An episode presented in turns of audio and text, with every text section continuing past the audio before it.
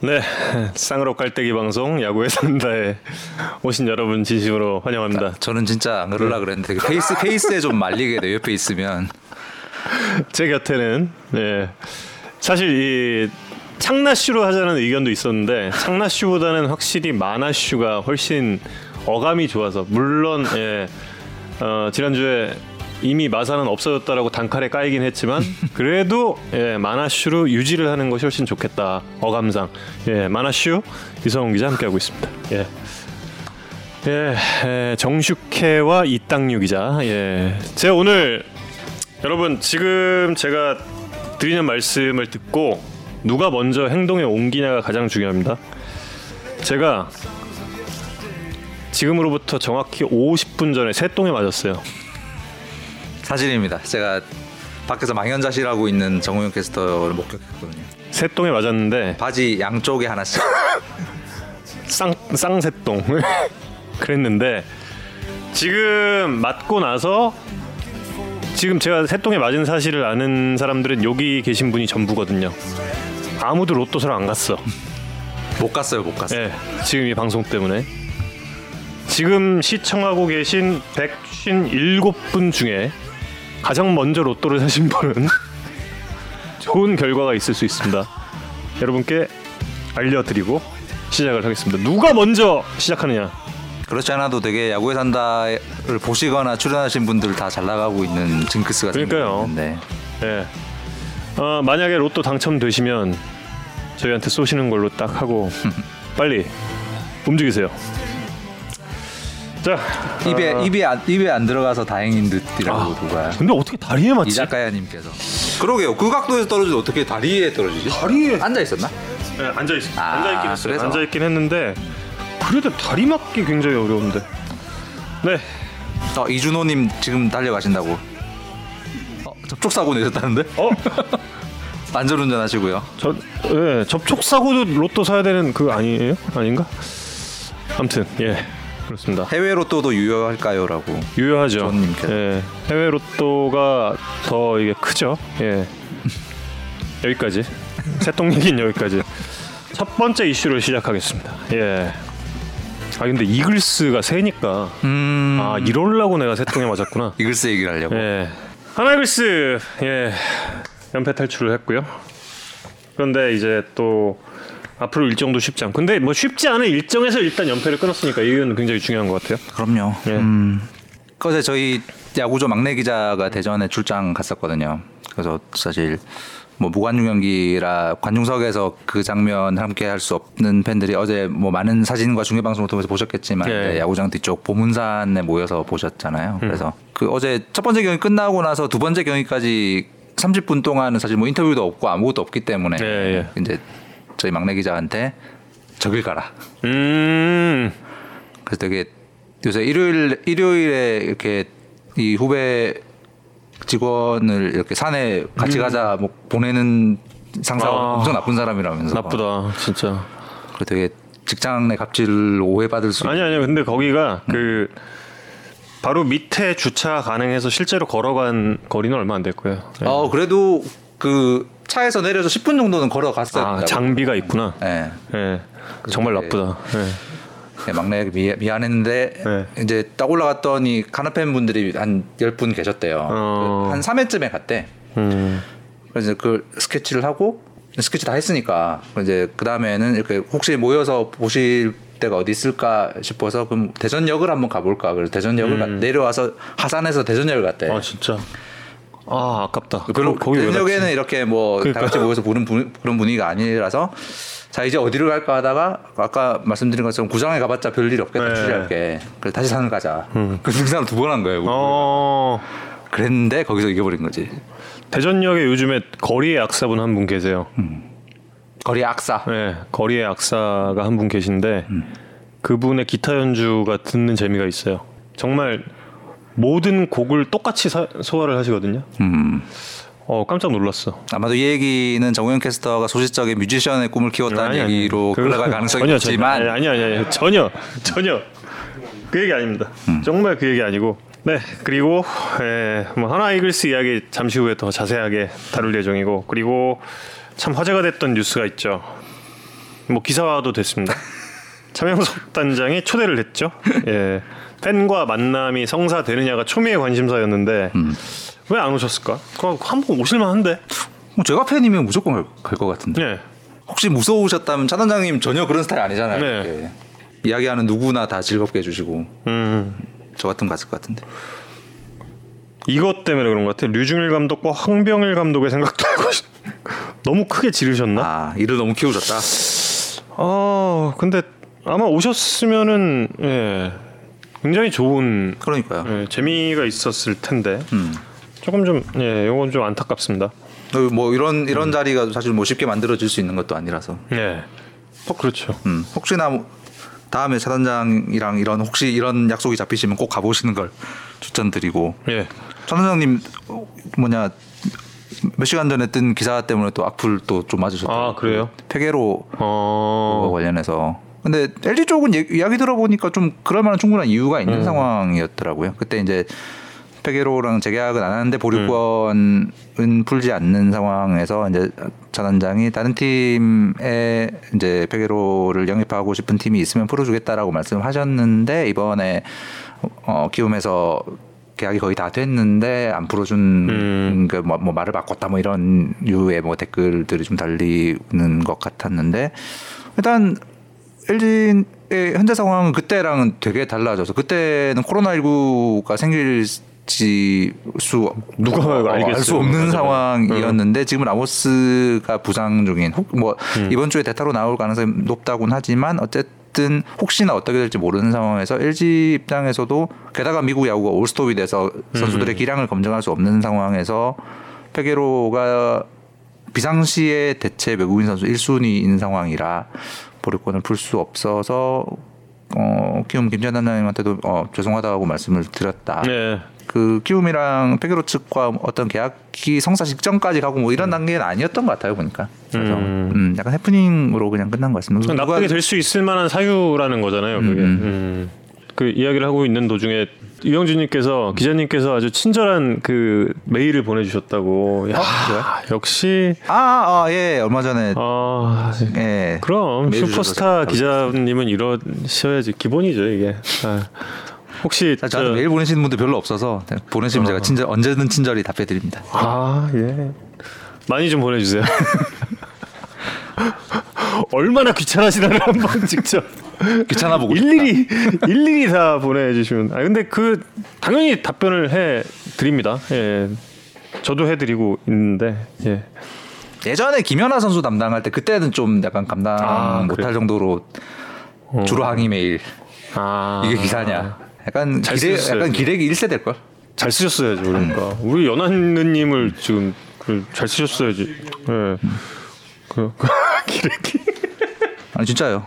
한국에서 기레기 얘기를 거의 음. 거의 맨 처음 들은 기자들 중에 하나일 거예요. 예, 그리고 지난주에 야구에 산다에서 KBO, KBO 리그에서 보고 싶다라고 누가 얘기했습니까? 제가 얘기했던 바로 그 선수. 추신수 선수가 아. 롯데 문을 두드렸다라고 기사가 떴다가 사라진. 곧바로 곧바로 사라졌어요. 뭡니까 이게? 그러게요. 그, 그 기사가 어떻게 나오게 됐는지 저도 잘 모르겠고. 음. 그 정황을 보면 그 성민구 단장이 취임하시자마자 그러니까 혹시 그게 가능하냐? 아 예. 근데 근처에 물어본 건 맞는 것 같아요 보니까 음. 당연히 추신 선수는 롯데 롯데 사랑을 여러 번 얘기를 했었고 음. 어 그럼 준수가 롯데로 올 수 있는 가능성이 있냐는 걸 알아본 건 맞는 것 같고 음, 근데 없다 그렇죠. 그래서 그냥 끝난 음, 걸로 알고 있습니다 그렇다고 SK에서 그걸 뭐 넘길 이유가 없잖아요, 사실. 왜 왜 그걸 뭐 그러게요 왜, 왜 넘기겠어? 어, SK 팬들이 네. 가만 있, 있겠습니까? 야 진짜 만약에 오게 된다면 무조건 SK로 와야 되는데 오스- SK에 와서 진짜 홈런 몇 개 칠까? 아 참 궁금하다. 예. 추신수 선수와도 예 특별한 인연이 있어요? 저요? 예. 살짝 있어요. 아 그래요? 예. 저는 2000 2002년 처음 그 메이저리그 스프링 캠프 취재 갔을 때 아 그때 이제 추신수 선수 한참 마이너에서 고생하고 있던 시절에 음. 롯데가 애리조나에 캠프를 하고 있었거든요. 예, 예. 그 박정태 선수가 온 거예요 거기에. 그래서 그 둘의 상봉을 추진해서 음. 그래서 그 상봉을 취재를 하고 그 밥값을 제가 냈던 삼겹살 집에서 그 인연이 있습니다. 삼겹살 맛있었어. 아, 그럼요. 아, 예. 저도 있어요, 저도. 어 뭐야 뭐야. 예? 2013년 5월 8일 그 신시내티 킴브로일 상대 끝내기 back-to-back 쳤을 때 그때 예, 그때 더스티 베이커 감독의 마일스톤 쌓아줬던 그 경기 예.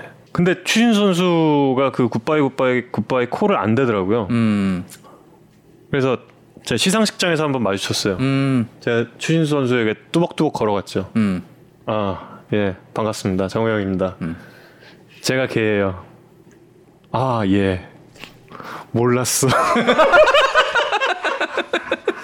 누구? 거짓된 정보였어.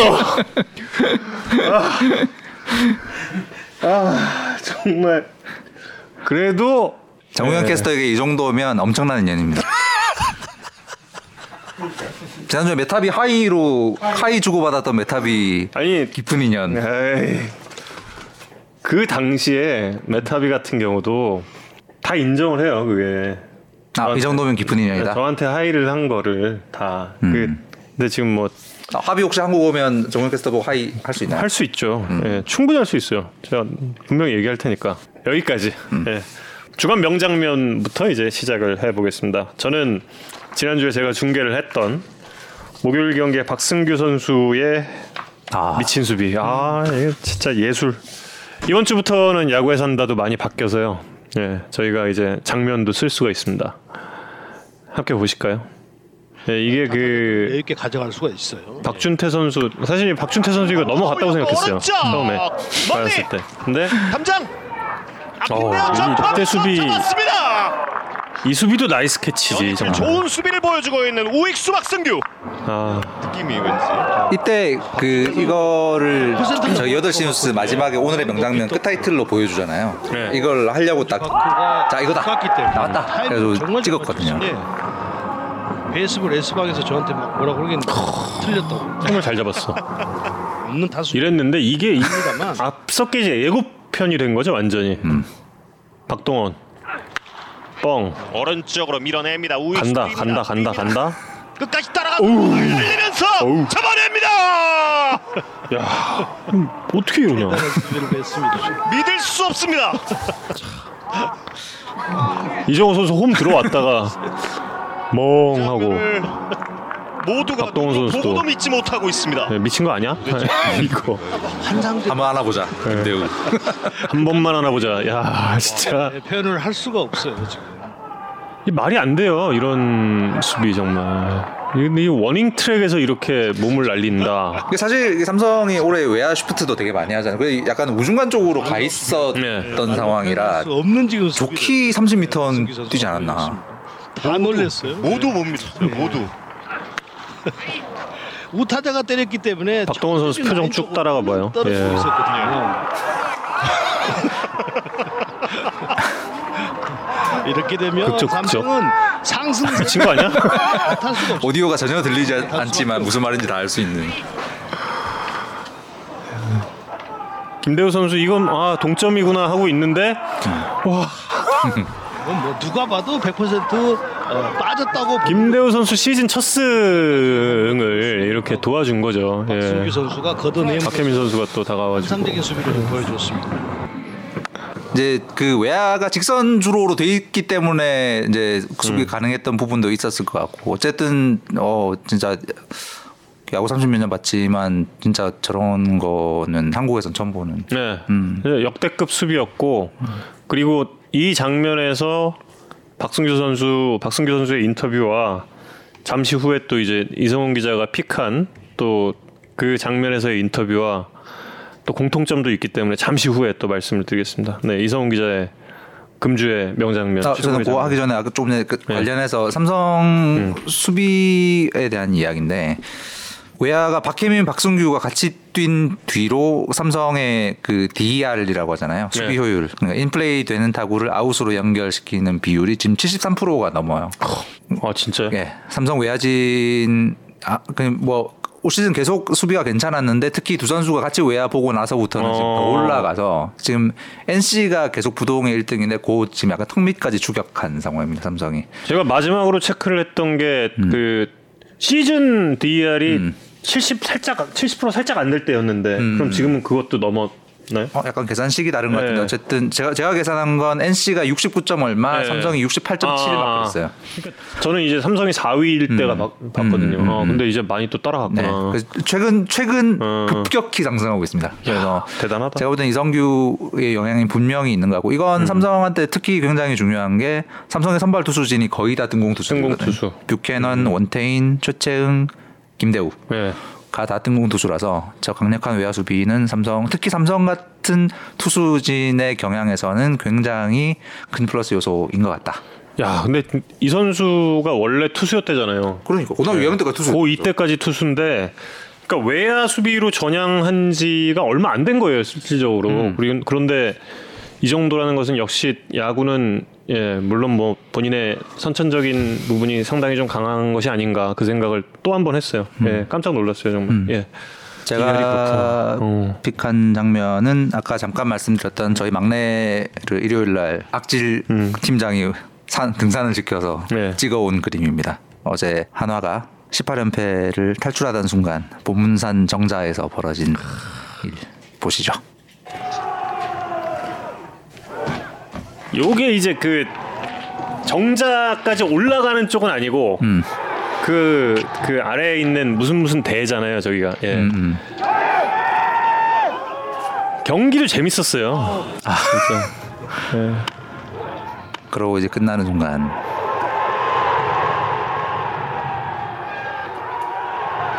아, 노태영. 예. 약간 청룡기 결승 분위기 더가웃이었다고 그래요. 그리고 저 보문산에서 본 장면. 야구가 참 저렇게 좋은 거예요, 진짜. 예. 뉴스엔 잠깐 썼, 썼었는데 저기 눈물 흘리는 분들도 많았었고, 음, 그 깃발 흔드시던 분 있잖아. 맨, 맨 오른쪽에 깃발 흔드시던 분은 예. 깃발 흔드시면서 하, 징하다, 징해. 그러셨대요. 음, 근데 정말 축하드립니다. 고생 너무 많으셨어요. 아, 예. 정말 아 정말- 그리고 그 저희 막내 기자가 그그 저 마지막 장면에 그 보문산에서 이렇게 보면 눈이 좋은 사람은 저 플레이가 보이는데 그 아. 조금 안 좋으면 약간 그 무슨 일이 벌어지는지 잘 모른대요. 근데 네. 거기 이 동전 놓고 보는 마음이 있죠. 그게 있대요. 아. 그래서 마지막에 어떤 아까 그 펄쩍펄쩍 뛰신 분 있잖아요. 그분이 구에 계속 동전을 넣으면서 이거 보고 있었다는 거예요. 마음형으로. 그거 한 경기 다 보려면 그럼 얼마나 들어가게. 그러니까 500원짜리였다는데. 야, 이거 어- 엄청난 투자를 해야 되는구나, 진짜. 예. 어, 저 장면을 목격하셨던 하나 팬들, 열혈 팬들에게 음, 정말 행복한 하루셨을 것 같고 뭐 그분들만큼 어쩌면 그분들보다 더 행복했을 어제 끝내기의 주역 어, 1군 데뷔 시즌에서 가장 잊지 못할 순간을 만든 노태영 선수의 인터뷰 준비했습니다. 들어보시죠. 예감은 없었는데 그냥 어, 부담도 없었고요. 그냥 제가 제가 해결하자는 마음으로 어, 스윙을 돌렸고 가볍게 중심에 맞추자라는 생각으로 임했는데 그 좋은 결과로 이어진 것 같아요. 꿈으로만 그리고 생각만 하던 어, 그런 장면들이 현실로 다가와서 처음에는 와 진짜 내가 친 게 맞나 싶기도 했는데 나 이제 물벼락 맞고 내가 친 게 맞구나라는 생각으로 좀 많이 좋아했습니다. 속으로. 저는 어, 오랜 기간 이군 생활을 했고 그래서 뭐 긴장하고 막 그런 것보다 웃으면서 재밌게 좀 즐기자 언제 또 이런 기회가 올지 모르니까 후회 없이 하려고 지금 하고 있습니다. 우람 선배님께서 오셔갖고 고맙다고 하고 호응해 주셨어요. 그게 가장 기억 남는 것. 라카 딱 들어가는데 다 같이 이렇게 막 박수 치면서 되게 축하해 주시고 잠깐 짬나는 시간에 부모님한테 전화 드렸습니다. 아들 야구시키고 이렇게 제가 특별히 이렇게 잘하는 모습을 못 보여드리고 어, 7년 동안 이렇게 이군 생활 오래 했는데 묵묵히 뭐 늘 잘한다고 칭찬해 주시고 응원해 주셔서 어 그냥 엄마, 엄마 아빠한테 감사합니다. 감사합니다. 방송사 놈들 진짜 나쁘긴 해. 울 거 뻔히 알면서 그러니까. 부모님이 꼭 물어봐. 박승규 선수 때와 좀 연결시켜서 말씀드린다는 게 이거거든요. 그 박승규 선수도 목요일 경기 수훈 선수 인터뷰를 하는데 저도 그냥 부모님께 한 말씀을 또 물어봤어요. 근데 울먹울먹해. 또 줌 들어갔죠. 진짜. 아 이거 진짜 내가 이거 보면서 진짜 아 진짜 나쁘다. 하지만 아마도 100년 뒤에도 똑같지 않을까. 그러니까. 아유 정말 왜 그래? 진짜 방송국 놈들 진짜. 제가 사실 조금 좀 미안한 게 있어요. 미안한 게 뭐냐면 제가 항상 신진급 선수를 인터뷰해야 될 때마다 구단 홍보팀에다 항상 물어봐요. 양친이 계신지. 그 양친이 계신 혹시나 뭐 안 계신 분이 있거나 이러면 제가 그걸 물어보는 게 실례니까 항상 홍보팀에다 물어보는데 제가 박승규 선수를 인터뷰하게 될지 몰라서 음. 제가 그걸 못 물어본 거예요 홍보팀에. 체크를 못 했는데 질문이 나가버렸어. 근데 좀 이렇게 또 글썽글썽 하니까 제가 어, 갑자기 이게 미안한 거예요 제가. 너무 미안했어. 근데 글썽글썽한 시점에서 우리 저 영혼의 파트너님께서 딱 한마디를 하시면서 왜 울어요? 하시면서 그 분위기를 딱 깨주셨어. 딱, 딱 깨주셔가지고 아유 나침 흘렸어. 깨아 역시 우리 위원님께서 방송 때- 방송놈들 만행을 저지하신. 그러니까 원래 이그 감정선에서 거기서 누가 이렇게 딱 끼어들면 딱 그게 깨지거든요. 예. 그래서 제가 예전에 한번 이거 혼난 적도 있어요. 심수창 선수 인터뷰였거든요. 음. 그때가 제가 그 심수창 지금 해설위원이죠. 음. 연패 끄는 음. 예, 끄는 그 경기예요. 17연패였나? 그 연패 딱 끄는 경기에서 소감이 어떠세요? 물어봤어. 근데 글썽글썽해. 음. 또 주민 딱 들어갔어. 음. 울기 직전이야. 근데 제가 그때 아유 눈물이 글썽거리시는데 이 말을 한 거야. 음. 다음 날인가 다음 다음 날인가 이제 PD 분이 또 호출했죠. 왜 분위기를 깨냐? 무영아, 그럴 때는 말을 안 하는 거야. 어, 요거 약간 누군지 알겠다. 말을 안 해야 되는 거야, 네가. 딱 예. 그래서 그때 저도 이제 큰 걸 배웠죠. 예. 아, 안 해야 되는구나. 어, 행인 님께서 이성곤 인터뷰 한번 했으면 좋겠다라고 하시는데 예. 진짜 이성곤 선수 나중에 수훈 선수가 되면 끝내기 하나 치고 예. 아버지께 한 말씀. 아버지께 한 말씀 해야죠, 무조건. 네, 아버지께 아버지 계신 데서 해야죠. 거기서는 눈물 불가하겠다. 그래도 몰라요, 또. 근데 그때는 이제 아버님께서 아무 말씀 안 하실 테니까. 음. 네, 아무 말씀 안 하시고 가만히 계. 아버님이 우실지도 몰라. 아버님 쪽으로 카메라를 좀 맞아. 네, 돌려야죠. 어, 그 선배님이 이정섭님, 어, 굉장히 유사한 성함 이에요. 오, 맞아요. 굉장히 유사한 성함. 예, 굉장히 더 이상은 말씀드릴 수가 없습니다. 예, 더 이상은 말씀드릴 수가 없고. 아, 예. 아빠 저 그만 까세요라고 할 것 같다고. 이성곤 선수. 에이, 그냥 까시지 않으세요. 예. 그리고 이게 좀 놀랍긴 했어요. 임직원 사과문을 발표를 했어요. 하나 이글스가. 좀 깜짝. 오. 하나에서 이렇게 또 사과문 발표를 하고 그리고 쇄신 방안을 마련하겠다고 이야기를 했습니다. 깜짝 놀랐어요. 약간 뭐 직원이 무슨 죄 뭐 이런 느낌도 있긴 한데 하노이글스의 쇄신 방향이라는 건 다들 아시겠죠 지금쯤이면 많은 많이 네. 보도도 됐고 야구의 산다에서 잠깐 말씀을 드렸고 모그룹과 구단 수뇌부와 현장의 커뮤니케이션 음. 그 어, 어디서 의사결정을 하고 그것을 실행할 것인가에 대한 역할 분담 음. 거기에 그룹은 무슨 역할을 할 것인가에 음. 대한 위상 정립, 음.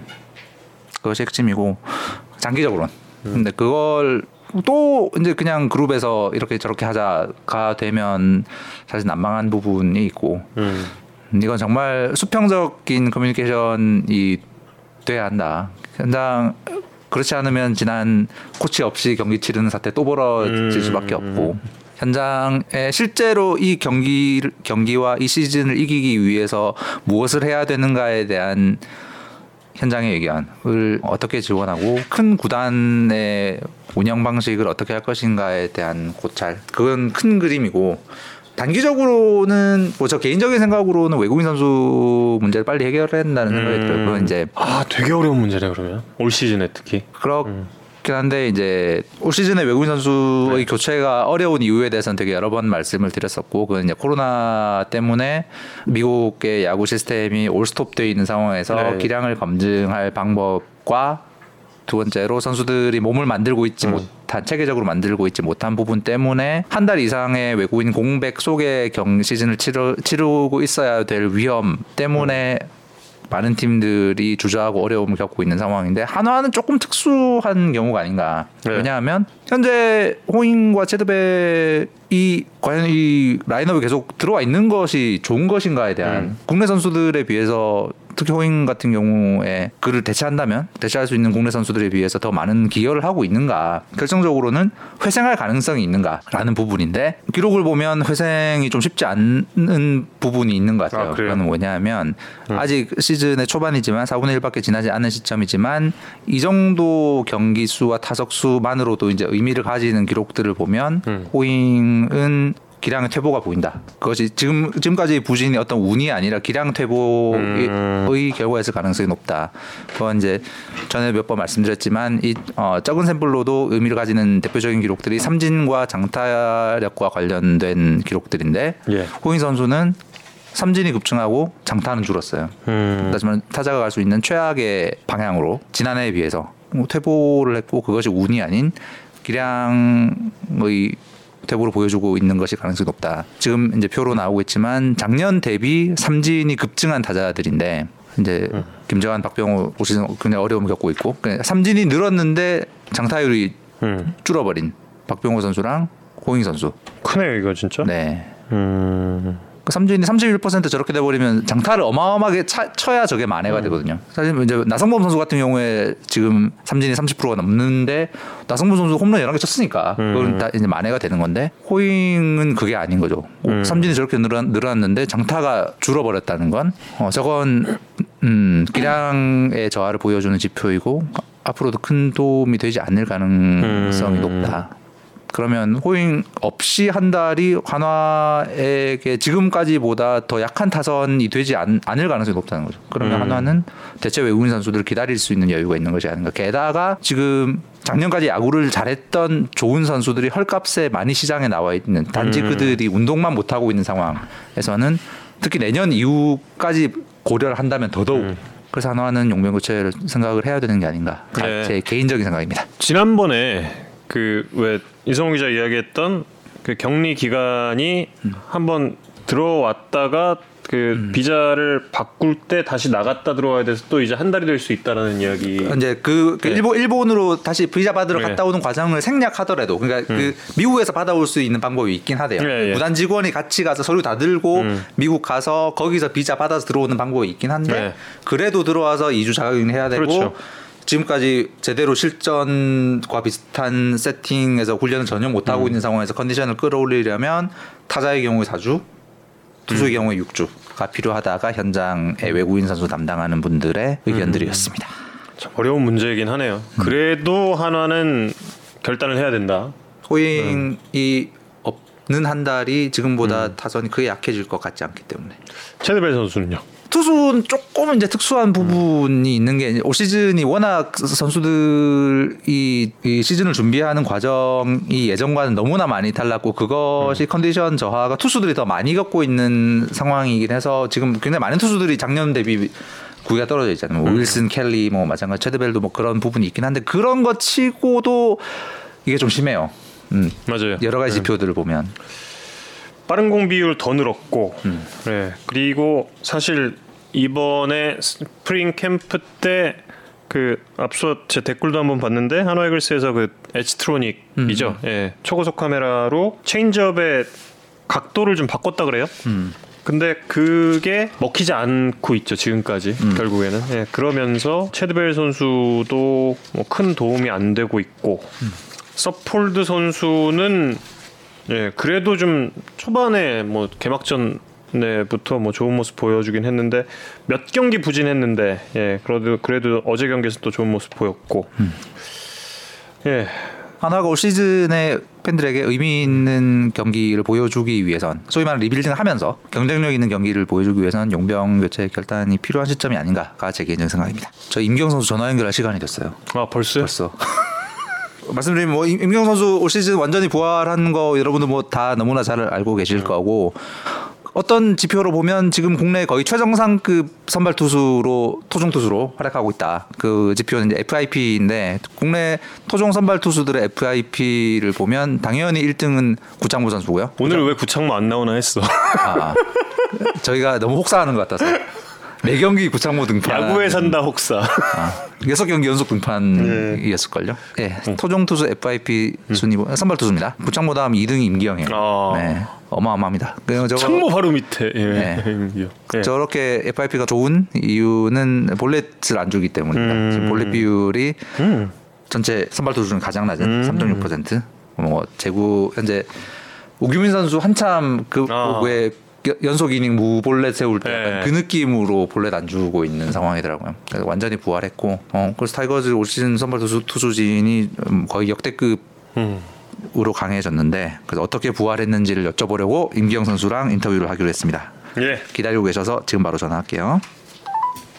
네, 여보세요? 어, 임기영 선수 안녕하세요. 아, 네, 안녕하세요. 어, 늦게 전화드려 죄송합니다.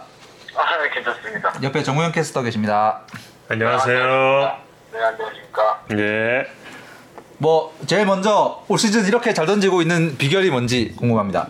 비결은 제가 2년 동안 제가 팀에 되게 도움도 되지 못하고 그래서 일단 작년 시즌 끝나고 나서부터 서지영 코치님이랑 얘기도 되게 많이 했고 캠프에서부터 일단 준비를 잘한 게 지금 결과가 좋은 것 같습니다. 음. 서재훈 코치의 이야기에 따르면 이전보다 그 캠프나 이런 데서 특히 마무리 캠프나 이런 데서 좀 투구수를 선수들의 투구수를 줄인 게 좀 도움이 된 것 같다 이런 이야기를 하던데 그럼 임기영 선수는 그 그러니까 이게 궁금한 거죠. 대화만 하고 많이 안 던졌는데 오히려 제구가 좋아졌다. 이게 어떻게 어떤 거죠? 예. 네, 그 제가 캠프에서는 공을 좀 많이 던지고요. 아, 어. 이제 시즌 들어가면은 피칭을 안 하고 시합을 던지는 스타일이라서 음. 또 캐치볼 할 때는 좀 그래도 제가 좀 많이 하려고 하는 편입니다. 그저께 SK전에서 6이닝 무실점 뭐 엄청난 호투를 했는데 선발 무실점 피칭이 굉장히 오랜만이었잖아요. 네네. 혹시 마지막이 언제였는지 혹시 기억하시나요? 저도 몰랐는데 기사로 봤을 때 음. 제가 그 하나랑 완봉할 때 이후로 처음이라 아. 정규 시즌에는 그거고 포스트 시즌 혹시 기억하시죠? 포스세션은 한국 실 때밖에 없는 걸로 알고 있습니다. 예, 그 2017년 4차전에 5.2이닝 무실점 이후 처음이었는데 네네. 사실 그 본인에게는 이 최근 4경기 이 호투가 굉장히 어찌 보면 되게 힘들었던 시간 2, 3년 있었기 때문에 굉장히 의미 있는 시간이었을 것 같은데 요즘 느낌이 어땠어요? 그러니까 제가 시즌 올 시즌 들어갔을 때도 제가 두 경기를 너무 못 던져서 좀 음. 생각도 많고 그랬는데 서지영 코치님께서 옆에서 음, 너무 생각 많이 하지 말고 음, 더 좋아질 거니까 네 공만 믿고 던져라. 그리고 음. 코치님께서 옆에서 일단 항상 좋은 말씀 해주신 게 저한테는 되게 지금 네, 음. 좋은 것 같아요. 첫 두 경기에서 좀 잘 안 풀렸었는데 그때 네. 이후로 뭔가 어, 살짝 바꾸거나 뭐 이런 게 있었나요? 일단 바꾼 건 없고 음. 제가 두 경기 못 던지고 할 때는 좀 어. 되게 생각이 되게 많았어요. 그리고 또 못하면은 또 결과도 그렇고 그랬는데 음. 이제 그 이후로는 그냥 이제 생각도 되게 단순하게 바꾸고 음, 맞을 그냥 맞더라도 그냥 후회 없이 그냥 재미있게 던지고 하자는 식으로 그렇게 생각을 바꿨는데 그게 음. 지금은 네 계속 좋아진 것 같아요. 음, 음. 혹시 그 한화전 완봉승 때 캐스터가 누군지 기억하세요? 네 알고 있습니다. 누군가요? 네 정말 지금 알고. 그렇죠. 네. 네네네. 아 예. 아니요 혹시라 혹시라고 물어본 거예요 진짜. 저- 아 이거 진짜 몰라. 제가 예. 그렇죠. 그 못할 때마다 그 잘한 걸 좀 많이 그때 아, 한 100번 봤다. 네, 네 봤던 것 같아요. 선발 세레모니가 아직도 혹시 오글거리는지 물어보는 분이 계세요. 네, 어 지금은 좀 많이 괜찮아졌는데 아, 항상 하고 나서는 좀, 좀 부끄럽긴 한데, 그래도 뭔가 잘 던졌다 이런 게 있어서, 지금은 이제 다, 이제 그냥 그러려니 하고 이제 다 하는 것 같아요. 이민우 선수는 지금도 엄청 쑥스러워하는 것 같던데. 아, 이게 하고 나서가 이제 좀 부끄럽더라고요.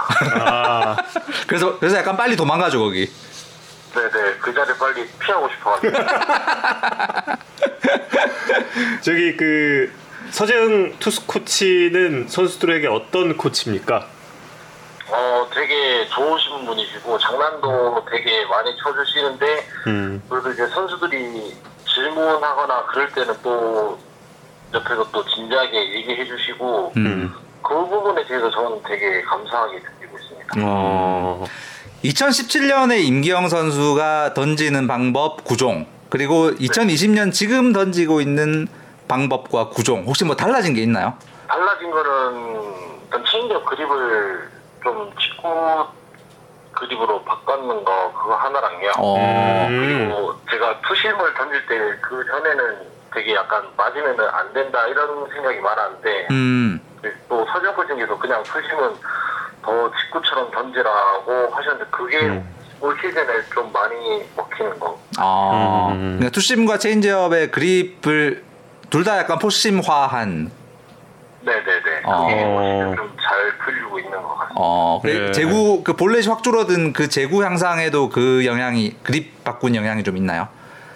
근데 일단 그 전에는 이제 팀랩이랑 투이 던질 때는 제가 안 맞으려고 되게 음. 일단 낮게 낮게 던지려고 했는데 지금은 어. 그냥 더 직구보다 더 세게 던지고 있고 음. 그리고 볼넷 주는 게 싫어서 그냥 공격적으로 그냥 계속 던지는 것 같아요. 음. 제가 그 2017년에 아니, 아니 뭐 벌써부터 무슨 그 2017년에 그 당시 즈음에 이제 그 완봉하고 막 이랬을 때 양현종 선수가 뭐 실질적인 오선발이다 이런 얘기 그 인터넷에 막 올라오고 그랬잖아요.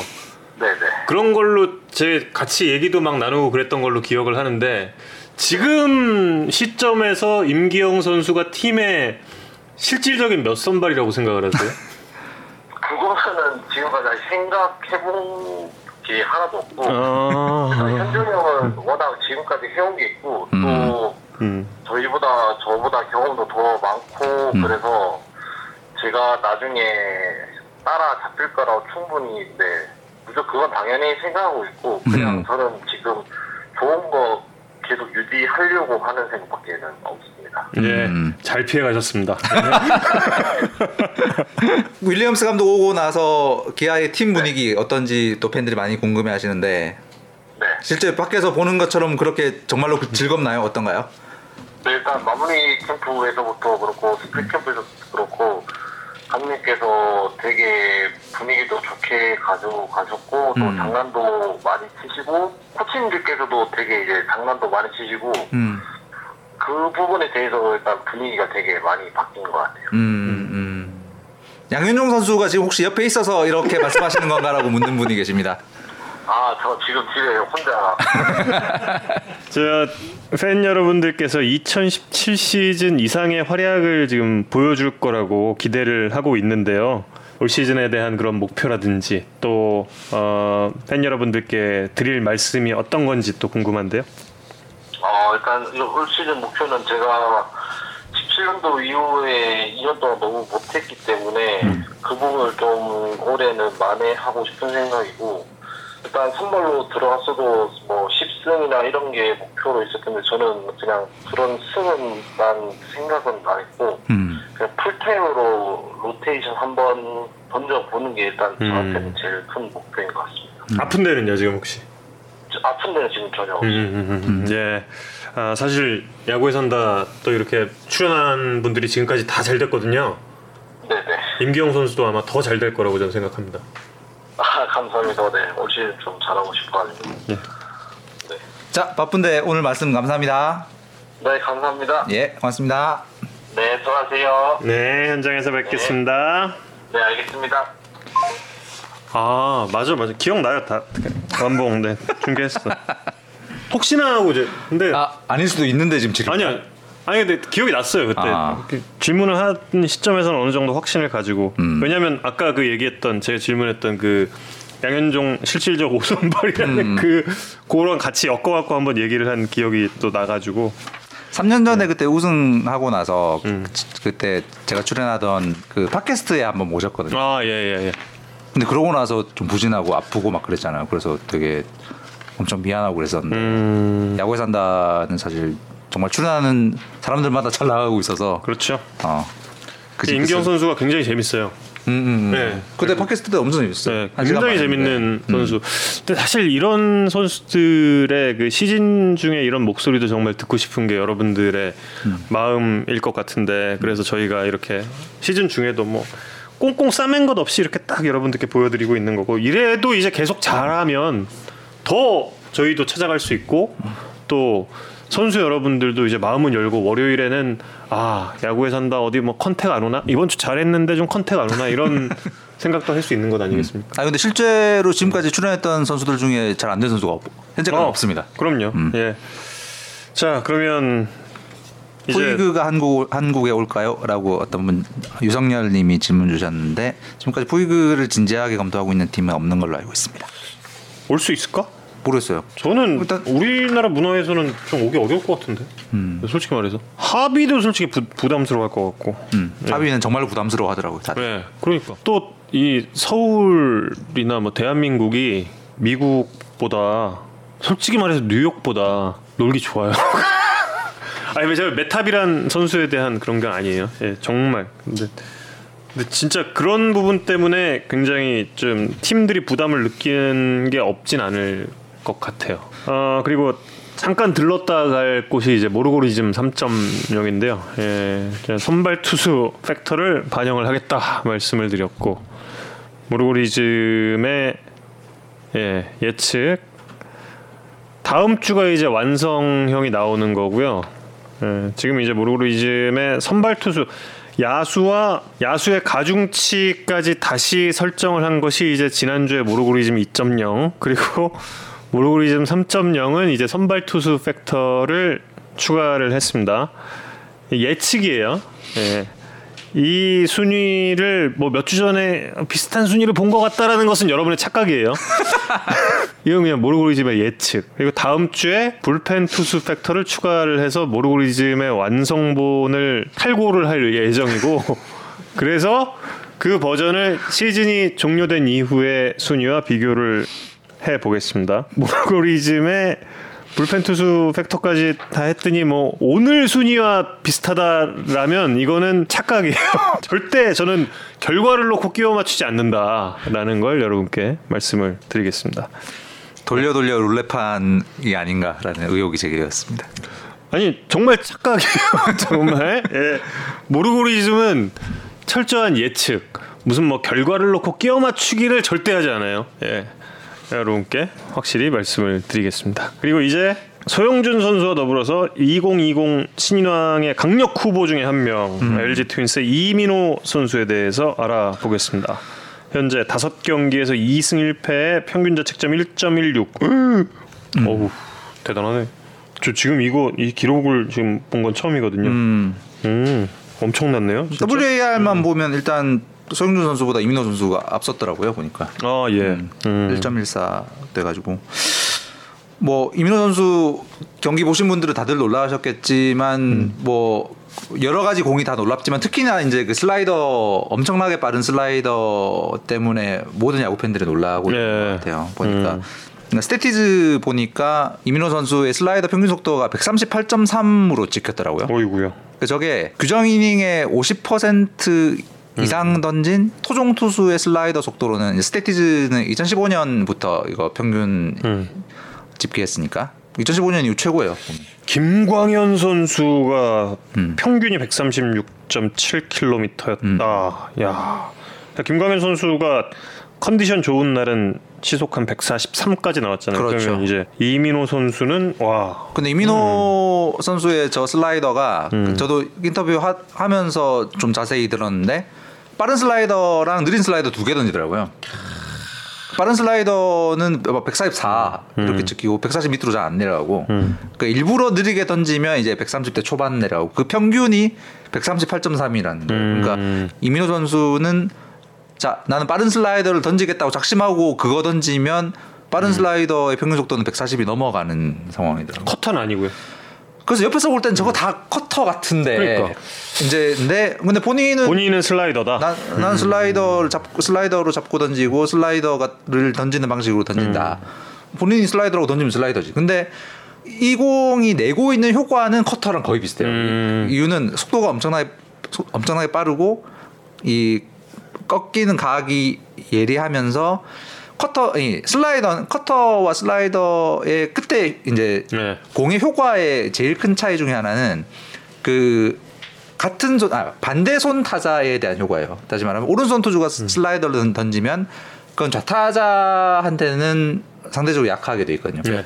오른손 투수가 슬라이더를 던지면 우타자를 잡아내는 극강의 무기지만 그렇죠. 좌타자한테는 좌타자 몸쪽으로 들어가기 때문에 걸릴 가능성이 높은데 커터는 그렇지가 않아요. 빠, 네. 른 속도 때문에 예전에 우리 커터의 대명사인 마리아노 리베라를 리베라. 생각하시면 아시겠지만 마- 리베라의 커터는 좌타자의 이 배트 부러뜨리는 전문 무기였거든요. 좌타자 몸쪽. 네. 좌타자 몸쪽으로 들어 못 쳐요. 커터는 슬라이더 슬라이더와 커터의 효과 차이는 그건데 이민호 선수의 슬라이더는 커터처럼 좌타자한테도 무지무지하게 잘 통하고 있거든요. 저런 속도의 저런 슬라이더는 못본 것 같다. 그래서 이 이민호 선수 전에 저렇게 빠른 슬라이더를 던졌던 선수를 기억을 더듬어 보니까 오승환 선수 최전성기 느낌이더라고요. 근데 그 당시에는 저렇게 이제 스태티즈처럼 평균 속도를 구하는 그게 없었으니까. 근데 일본 첫해 2014년에 일본 진출 첫 해의 슬라이더 평균 구속이 138.2더라고요. 어. 그러니까 오승환의 그때 그 한국 리그를 평정했던 슬라이더보다 빠르다 지금. 그 과연 저 공을 어떻게 던지는가가 너무 궁금해서 이민호. 선수를 지난주에 만나서 직접 이야기를 들어봤습니다. 들어보시죠. 완- 완전 이렇게 좋아진 거는 1군 올라오고 나서부터 그렇게 되는 것 같아요. 그렇게 빨라질지도 몰랐어요, 공이. 고3 때 슬라이더가 제일 빨랐던 게 10인가 이랬거든요. 근데 여기서 44 나오고 39 밑으로는 잘 안 떨어지는 걸로 알고 있거든요. 네, 그래서 저도 놀래가지고, 네, 그냥 더 던지고 있어요. 그게 타자한테 걸려가지고 좀 느린 슬라이더도 하나 던지고 있고, 그 돌아가면서 하고 있어요. 아, 초등학교 때부터 그렇게 던졌어요. 딱히 뭐 팔을 올리거나 내리거나 이렇게 신경 쓴 적은 없고 저 편한 높이로 그냥 계속 던졌는데 그게 딱 저한테 편한 것 같아요. 그래서 그냥 계속 그렇게 던지고 있는 거. 제구만 신경 써요. 그냥 빠지지만 않게 그냥 앞에서 던진다 생각만 하고 던지고 뭐 각도나 스피드나 그런 거는 신경 직구 던질 때든 뭐, 뭘 던질 때든 그런 건 신경 안 쓰는 것 같아요. 좌우 신경 안 쓰고 그냥 제공 던지면 좌타자 슬라이더도 여기 와서 처음 던져보면 프로 왔어. 여기 오고 나서는 어느 순간부터 감각이 잡히니까 좌타자 몸쪽도 쓰고 바깥쪽도 쓰고 그게 되더라고요. 네, 그게 좀 효과가 큰 것 같아요, 좌타자한테. 똑같이 남들이랑 똑같이 직구 잡고 던지거든요. 근데 뭐 제 팔 높이가 각도가 약간 쓰리쿼터라 그런지 저는 던질 때 모르거든요. 근데 강남이 형이나 막 휜다고 그게 장점이 될 수 있다고 해가지고 근데 그냥 뭐 신경 안 쓰고 있어요. 네, 저는 발이 그렇게 높이 드는지 몰랐는데 초등학교 때 사진 보면은 많이 안 드는데 중학교 때 잠깐 투수할 때 사진 있어서 보는데 그때도 좀 발이 높이 들더라고요. 그냥 그때부터 그렇게 던지다 보니까 고등학교 때도 다리를 그렇게 들게 되고 프로 와서는 조금 더 올라간 것 같긴 한데 뭐 일부러 높이 들려고 듣는 그런 거는 아니어가지고 신기하죠. 어, 그러네. 예. four-seam을 잡고 던지는데 공이 그렇게 들어가요. 이 페드로잖아요, 페드로. 그러니까 페드로 아니, 투구 폼에서 페드로 마르티네즈 연상 시키기도 하고 음. 예 지금 뭐 평균 자책점도 예 페드로 최전성기 사이 영상 타던 시절의 평균 자책점을 뭐 다섯 경기지만 연상시키고 있고 저는 그 김민호 선수의 패스트볼이 four-seam 잡고 던질 거라고는 정말 상상도 못했어요. 아. 저건 무조건 two-seam이다라고 생각했었는데 예. 어 그게 포심 그립 잡고 그냥 포심으로 던지는 건데 공이 그렇게 가, 가는 거더라고. 요 이성훈 기자가 페드로를 별로 안 좋아하셨구나. 저요? 네. 아니요. 저는 제 야구 인생에 세 번째로 좋아했던 선수가 페드로예요. 어 그러니까 투구폼도 똑같잖아요. 음. 거의. 똑같나? 페드로가 좀 더 작지. 아니 물론 사이즈는 예. 그래서 페드로는 조금 더 180. 조금 더 조금 더 밑에잖아요. 네, 좀뭐 근데 비슷하게. 야, 근데 아, 이, 저 이민호 선수 키는 지금 봤는데 저는 이민호 선수도 한 180, 한 1, 2 이 정도인 줄 알았어요. 89더라고요. 네. 와, 어마어마하네. 야, 189짜리 페드로가 나왔다. 다리를 높이 드는 게 아니다. 음, 그냥 평소대로 들고 있을 뿐. 예. 페드로의 전성기 때 안 태어났을 수도 안 태어났겠죠. 아, 그러, 예, 그러네요. 페드로의 가장 때는. 1999년 시즌은 못 그러니까 받겠다. 그건 그건 못 받겠네. 음. 그리고 이민호 선수도 외계인이 되시길 바랍니다. 아 그리고 하나 더 신기한 거 보여드리면 아 이민호 선수가 내가 이렇게 왜 공을 잘 던지는가 이유 중에 하나로 본인이 꼽은 게 하나 있어요. 저랑 손 크기를 한번 대봤는데 네. 제가 일반인 중에 손이 꽤 큰 편이거든요. 아 그래요? 음. 그 손을 저렇게 대봤는데 어이구야. 저보다 마디 하나가 길어요. 그 이민호 선수 왈 오. 나보다 손 큰 사람 난 못 봤다. 농구도 잘했대요? 그 얘기는 안, 어, 그 얘기는 안 물어봤는데 농구공 잡겠네. 어. 와. 손이 크면 그 스핀을 주는 음.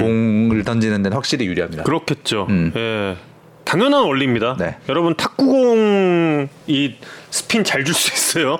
예, 모든 여러분께서 다 탁구공으로 마구가 가능합니다. 음. 예, 왜냐하면 가볍고 이게 예, 공이 작으니까. 근데 어, 이민호 선수, 예, 저건 충분히 이해가 가네요. 음, 저도 야구계에서 저렇게 손이 큰 사람 잘 못 본 것 같아요. 어. 한국에서. 저랑 한번 배우세요. 그럼 나랑은 이민호 선수랑 마디 두 개 차이. 제가 좀 손이 작은 편이에요. 제가 조금 좀 손이 작은 편이라. 자 그리고 네, 오승환 선수가 음. 네, 7년 만에 돌아왔습니다. 저는 이제 그 깜짝 놀랐어요. 모든 준비를 마치고 네, 오승환 선수가 잡아낼 아웃 카운트와 뭐 첫 번째 기록과 이런 거에 대한 모든 멘트의 준비를 맞추고 마치고 등판부터 시작해서 다 데뷔를 해서 딱 갔죠. 그리고 이제 오프닝 마치고 딱딱딱 해가지고 그때 이제 어, 허삼영 감독도 오승환이 오늘 무조건 나온다 인터뷰를 하기도 했고 그래서 중계 방송 어, 그때 이제 이승엽 위원이었으니까 다 이렇게 해가지고 딱 오승환 선수 마운드에 올라왔어. 초고 딱 던졌어. 딱. 어?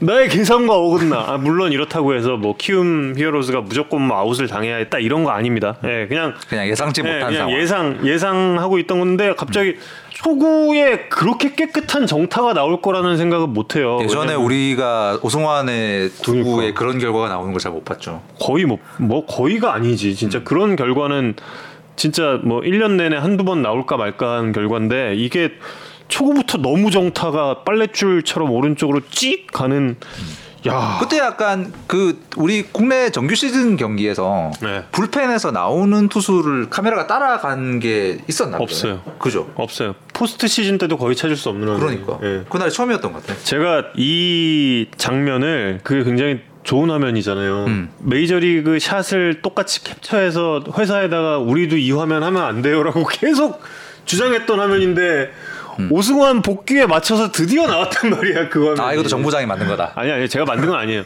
이번엔 제가 요청 안 했어요. 아. 요청 안 했는데 요청 안 해도 나왔어 음. 그 화면이. 근데 나오자마자 빡 하고 와 이거 깜짝 놀랐. 왜 이런 현상이 발생하게 된 것이냐를 음. 이성훈 기자가 여러분께 자세하게 알려드리겠습니다. 아니요 이게 유일한 이유라는 건 아니라 네. 데이. 예. 음. 그냥 데이터로 보면 그 지난주 정현욱 코치님이랑 잠깐 인터뷰했을 음. 때 그때 그 여쭤봤던 게 오승환 선수의 패스트볼이 예전에 소위 말하는 돌직구 그 엄청난 이 수직 movement rising movement를 동반한 그래서 타자들이 휘둘렀을 때 배트 위쪽을 지나가서 헛스윙을 음. 만드는 rising movement가 동반된 돌직구에서 약간 이 메이저리그 막판의 성격이 좀 변한 그 rising move가 줄고 수평으로 변하는 two-seam성의 movement가 늘어난 부분이 보이던 데에 대해서 질문했었는데 예.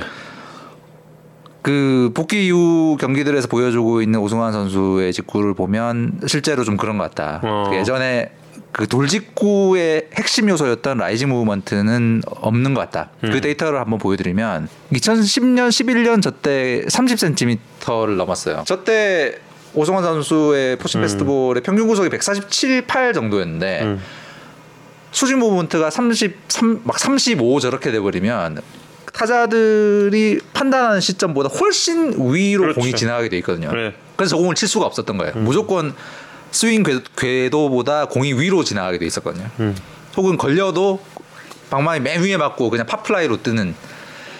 근데 저게 이제 2011년이 최고였고 그래서 저때 오승환의 수직 movement에 대한 기사가 엄청나게 쏟아졌고 맞아요. 예. 저를 비롯해서 뭐 여러 명이 썼고 12년 13년에도 그때보다는 좀 줄긴 했지만 뭐그 메이저 거의 최정상급의 수직 movement가 있었는데 14, 15년에 일본에 갔으니까 데이터가 없고요. 16년 이후로는 저 수직 movement가 조금씩 줄어요. 음. 그래서 작년 같은 경우에는 어 그 수직 movement만으로는 특별하다고 좀 느낄 수 없는 음. 오히려 그냥 two-seam에 가까운 이 사이드 스핀이 많아진 음. 공을 던졌거든요. 근데 그건 뭐 여러 가지 뭐 이유를 추정할 수 있겠지만 당연히 이제 나이 그 나이도 들었고 음. 악력이 예전보다는 좀 줄어들었을 수 있고 그다음에 오승환 선수가 마지막으로 뛰었던 콜로라도가 이제 뭐 그냥 뜨면 넘어가는 그렇죠. 데이기 때문에 맞아, 맞아. 땅볼 유도를 해야 되기 때문에 일부러 투심성 패스트볼을 많이 던지다 보니 이제 저런 현상이 벌어졌을 수도 있고 그래서 이유는 모르겠지만 현재 오승환 선수가 던지고 있는 패스트볼은 예전에 그 돌직구는 아니다. 음. 근데 그렇다고 이제 오승환 선수가 계속 못 하겠느냐? 그건 또 아닐 수 있는 것이 오승환 선수는 이제 지난주 경기들을 보시면 아시겠지만 예전에 그 돌직구는 아니지만 그때는 없었던 다양한 구질들을 가지고 있어요. 예. 커브와 포크볼까지 어, 동반하면서 패스트볼 슬라이더 커브 체인지업 네, 포크볼 네 개를 던질 수 있는 어, 투수가 됐기 때문에 음.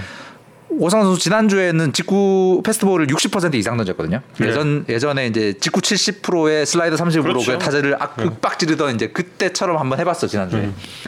근데 좀 맞는 거예요. 음.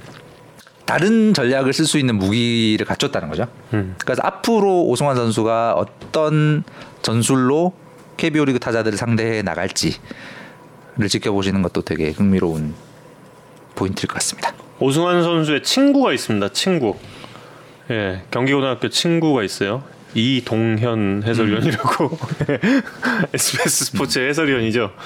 근데 이동현 위원의 기억에 따르면 오승환 선수가 고교 시절 제일 잘 던졌던 변화구가 커브래요. 음, 그러니까 오승환 선수는 반드시 지금 난항을 타개할 그런 비책을 분명히 가지고 있을 거다. 극복해 낼 것이다라고 이야기를 하더라고요. 그리고 한 가지 저희가 중계 방송 중에도 이거는 좀 만들어서 보내드렸던 그 화면인데 오승환 선수가 과거에 KBO 리그에서 뛰던 시점은 그 당시는 발을 한번 굴러요. 음. 예.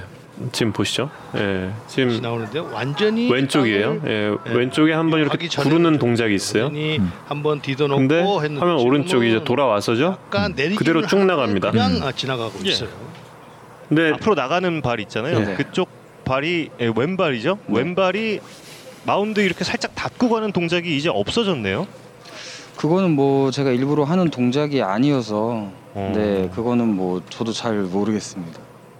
무의식적이었다. 음. 근데 이제 이 동작이 일본에서도 막 그 보크냐 아니냐 네. 초반에 예, 막 논란이 되기도 했었어요. 근데 이 동작이 없어졌는데 저는 이 동작이 없어지면서 어떤 영향을 끼칠까에 대해서 좀 많이 궁금했는데 여기서 이제 이동현 해설위원의 답이 그러면서 팔 각도가 투심 쪽에 더 맞게 좀 내려온 것 같다는 그 이야기를 release point가 약간 내려와 예, 예. 온 듯하다. 이 디디면서 좀 이렇게 그 몸을 끌어올리는 동작이 있었는데 그 동작이 보이지 않는다라고 이동현 해설위원이 이야기를 했어요. 음. 근데 그러면서 지금 말씀해주신 그런 좀 그 변화가 생긴 것으로 보이는데 음. 이게 이제 정확하게는 저희가 지금 수치를 갖고 있지 않은 관계로 뭐 정확하게는 좀 말씀드릴 수가 없는 것 같고 어, 류창희님이 메이저리그 마운드에 영향이 있었지 않았을까라고 말씀하시는데, 어, 그럴 수, 아. 그럴 수 있겠네요. 메이저리그 마운드의 이 재질 그러네. 정도가 한국이랑 다르거든요. 아 그럴 수 있을 우와. 것 같습니다. 유창희님 빨리 가셔서 롯데 사세요. 예. 왜 사셔야 되는지는 이 오늘 거 다시 보기 초반부터 좀 보시면 나오는데, 어 고맙습니다. 좋은 의견이시네. 그럴 수 있을 것 같아요. 네. 메이저리그 마운드에서 훨씬, 한번 예. 걸리면 이 너무 많이 걸, 음. 걸려서 이게 주, 뭐랄까 중심을 잃을 가능성 거기가 이제 단단하다 그러잖아요. 그렇죠. 훨씬 더. 예. 아. 그럴 수 있겠네. 어, 그래서 메이저리그에서 또 살아남기 위해서 이걸 이제 안 걸고 가는 걸로 몸의 습관이 이제 바뀌었다. 음. 아, 그럴 수 있습니다. 예.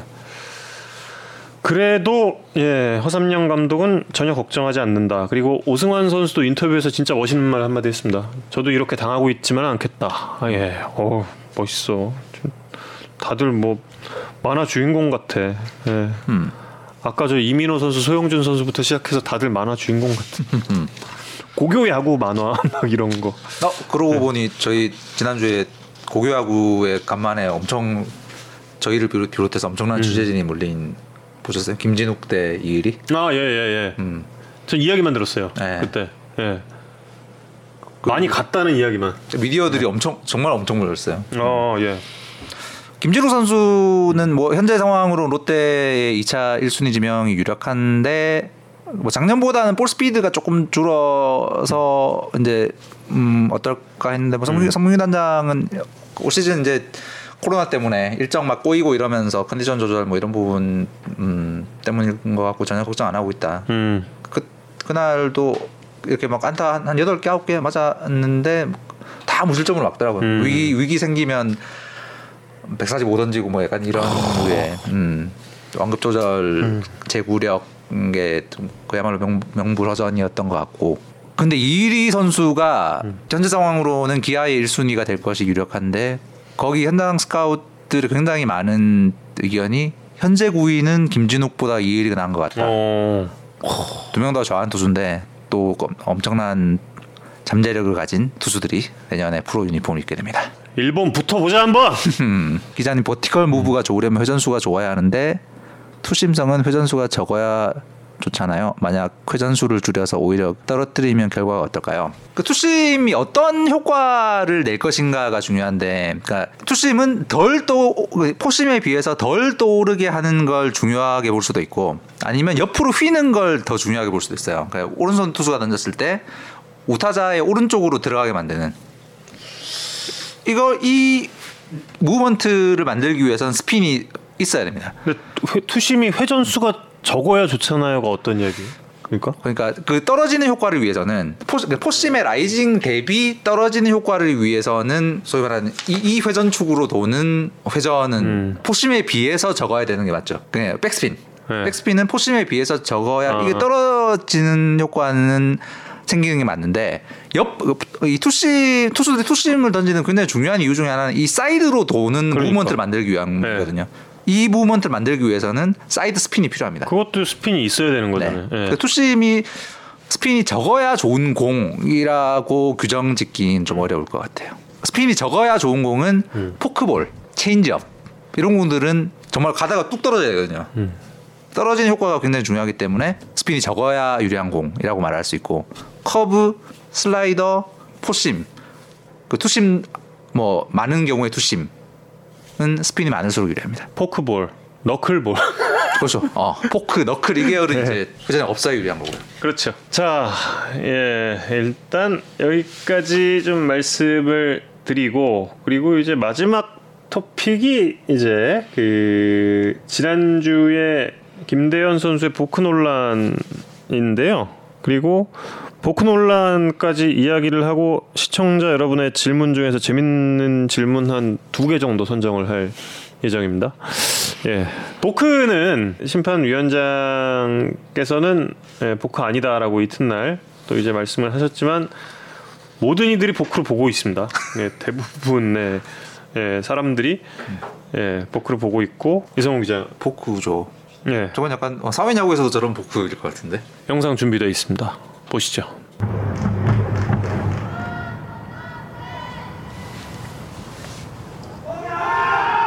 음. 여기까지 하고 로맥 선수가 바로 던졌다라고 좀 어필을 했고 그리고 염경엽 감독이 나와서 또 어필을 합니다. 음. 그리고 뒤트는 동작부터 시작해서 연결 동작이다라고 보는 거죠. 예, 김대현 선수가 그 비트는 동작 있잖아요. 예, 여기서 멈추지 않고 바로 이어간다. 라고 보고 있습니다. 예. 이렇게 어필을 했어요. 예, 어필을 했고 그 이튿날도 연경혁 감독이 2구째부터 보크였다라고 주장을 굽히지 않았고요. 예, 그리고 어, 비디오 판독에 이걸 포함시켰으면 좋겠다라고 이야기를 했습니다. 그리고 여기에 류중일 감독도 함께 이야기를 했죠. 류중일 감독도 보크와 또 태그업 상황까지 모두 비디오 판독에 포함을 시키자라고 이야기를 했습니다. 충분히 이 정도는 좀 납득 가능하지 않을까요? 비디오 판독 좀 근데 뭐 비디오 판독권을 하나 정도 더 뭐 줘서 그렇게 하면 문제 없지 않을까요? 뭐 팀당 하나씩 더, 두- 더 주든지 아니면 심판이 재량으로 비디오 판독을 실시할 수 있는 권한을 좀 더 늘리고 그렇죠. 보크 같은 경우는 그렇게 해가지고 뭐 심판 재량권으로 한번 음. 더 본다거나 충분히 그게 가능할 것 같은데 그러니까 어떤 어떤 어떤 음. 것만 비디오 판독 대상으로 한다 대신 어떤 어떤 어떤 거 말고는 다 한다. 음. 로 하면 어떨까라는 그냥 저 개인적으로 그런 생각이 네. 들고 그, 만약 해보고 예를 들어서 그때 왜 뭐냐 삼루에서 정근우 선수 리터치 그 논란 됐을 때 음. 그게 그 장면을 이 야수와 베이스의 주자를 같이 잡고 있는 카메라가 없을 수 있기 때문에 비디오 판독 대상으로 포함시키기에 리스크가 있다가 이제 KBO 쪽의 설명이었는데 그러면 원심을 유지하면 되지 네, 없으면 그렇죠. 하지만 찾아보고 있으면 음. 있고 그것이 판정을 어 바로 잡기에 충분하면 바꾸면 되는 거고. 그렇죠. 어차피 판정을 내리는 사람과 그 장면을 보고 있는 사람들이 다 같이 납득이 되면 되는 거잖아요. 그럼요. 김대현 선수의 이 상황이 그러니까 끝까지 좀 이렇게 그 fire가 났던 이유 중에 하나는 바로 2018년에 그것도 7월 7일, 예, 2018년 7월 7일에 김대현 선수가 똑같은 거의 유사한 장면이 있었는데 그때 이제 보크 판정을 받았기 때문에 이 상황이 더 논란이 커졌던 거죠. 예, 그런데 왜 그때는 보크고 지금은 보크가 아니냐라는 그런 예, 팬들의 어필이 좀 컸던 거고. 물론 이제 뭐 대해서, 예. 그 현장 심판 내부는 이제 멈추는 순간이 예, 있었다고 이제 판단하셨다고 하는데 일반적으로 이제 야구 를 많이 보셨던 분들에게 저 정도는 멈췄다고 보기는 좀 힘든 음. 그렇죠. 예, 것 거기 이제 그 김대현 선수가 저도 이제 그게 계속 좀 확인해 보려고 여기저기 좀 자문을 구했는데 이제 몸을 돌리는 동작부터 시작해야 된다는 거죠. 예, 몸을 돌리는 동작부터 시작을 해서 멈추지 않았다고 해요. 다리의 움직임까지 다 있기 때문에. 예. 근데 그래서 저도 공부 열심히 했습니다. 예, 이 덕에 지금 이 논란 덕에 어떻게 보면 또 멈춘 것 같기도 해서 예, 그래서 저는 또 사회인 야구를 안 하니까, 예, 저희 그 마나슈 형님처럼 사회인 야구는 하지 않고 그냥 저, 저는 눈으로만 보고 입으로만 blablabla 하기 때문에 이제 그 평생 보크 열 번 정도 범해 보면 이렇게 아 근데 저 민감하게 됩니다. 진짜 근데 보크가 제일 어렵긴 해요. 예, 정말 어렵긴 하더라고요. 그래서 어, 이번에 뭐 덕분에 저도 이제 좋은 공부했고 다음번엔 저도 중계 방송을 하다가 이거 보크라고 하면은 저 이제 예, 그 상대 팀들한테 이제 또 지가 뭔데 지금 보크 이렇게 되겠죠. 예. 예, 여러분 재밌는 질문 혹시 없습니까? 예. 음, 두 개, 두 개. 투타스에서 스트라이크 존을 로봇으로 측정할 거라는데 언제부터? 8월부터입니다. 어, 이건 테스트고요. 음. 테스트, 테스트를 통해서 내년에 아마 내년에도 1군에 도입되기는 현재 상황으로 쉽지 않을 것 같아요. 전에 잠깐 말씀드렸지만 여러 가지 기술적인 극복해야 될 문제들이 굉장히 많은 상황이라 한국에서만 한 달 정도 이렇게 테스트하는 걸로는 그 기술적 문제를 다 해결하기 힘들 가능성이 매우 높습니다. 예. 다시 한번 말씀드리지만 어, 이게 정말 이유 없이 안 찍히는 공들이 경기당 한 두세 개씩 나와요. 예, 이유가 없어요. 근데 그 이유를 아직도 몰라요. 예, 아직도 그 찾아내지 못했기 때문에 이, 저, 저 무슨 소리야? 뭐 이렇게 말씀하실 수 있지만 자세한 이야기는 야구에 산다 아마 2회 이야기를 했을 겁니다. 아니면 1회. 예, 한번 다시 되돌아가서 2회 였던 예, 2회에 이야기를 했으니까 예, 그 이야기 좀 찾아 보시면 예, 감사드리겠습니다. 라모스 선수의 몸 상태는 어떤가요? 이번 주 대타 출전으로 일단 팀에서는 예상하고 있다고 합니다. 왜 야구에 산다 타이틀엔 정우영 캐스터만 적혀? 이거는 맞아요. 네. 만화슛 들어가야 돼. 네. 왜냐하면 제가 가끔 어, 로테이션을 걸을 날을 대비하고 정우영 선수는 전 경기 전 경기 출장 저는 로테이션 가끔 거르겠다. 네. 지금 듣고 계신 바로 이 노래는 LG의 new closer 정우영의 등장곡입니다. 드렁큰 타이거의 몬스터 발라버려. 예. 어 예전 언젠가. 김기덕 DJ님 같아요. 예. 언젠 예, 누구야? 민기보이님. 언젠가 한번 저꼭 예, DJ도 해보고 싶긴 해요. 왜냐면 제 음악을 너무 사랑. 예, 그럼 뭐 꿈이고. 예. 제가 지금 몇 주째 LG 정우영 선수 인터뷰하자라는 요청을 드리고 있는데 꾸준히 지금 까이고 있습니다. 왜냐면 이것은 그 정우영 선수가 저랑 그 이름이 같은 것도 디스어드밴티지가 되는 거예요, 이거. 이름만 안 같았으면 이미 인터뷰 한 10번 했지, 벌써. 이거 너무 특정인 띄워주기다 이런 이야기를 듣기 때문에 지금 정우영 선수가 인터뷰를 못 하고 있는데요. 언젠가 또 정우영 선수도 한번 또 초대를 해서 지금도 잘 나가는데 더 잘 나가면 일인데. 예. 아무튼 예. 여러분 야구에 산다 제 19는 모두 던졌습니다. 정확하게 예, 1시간 23분 지났네요. 딱 지금 좋은 타이밍이고요. 이성훈 기자, 전 정우영이었습니다. 다음 주에 다시 뵙겠습니다. 여러분 고맙습니다. 고맙습니다.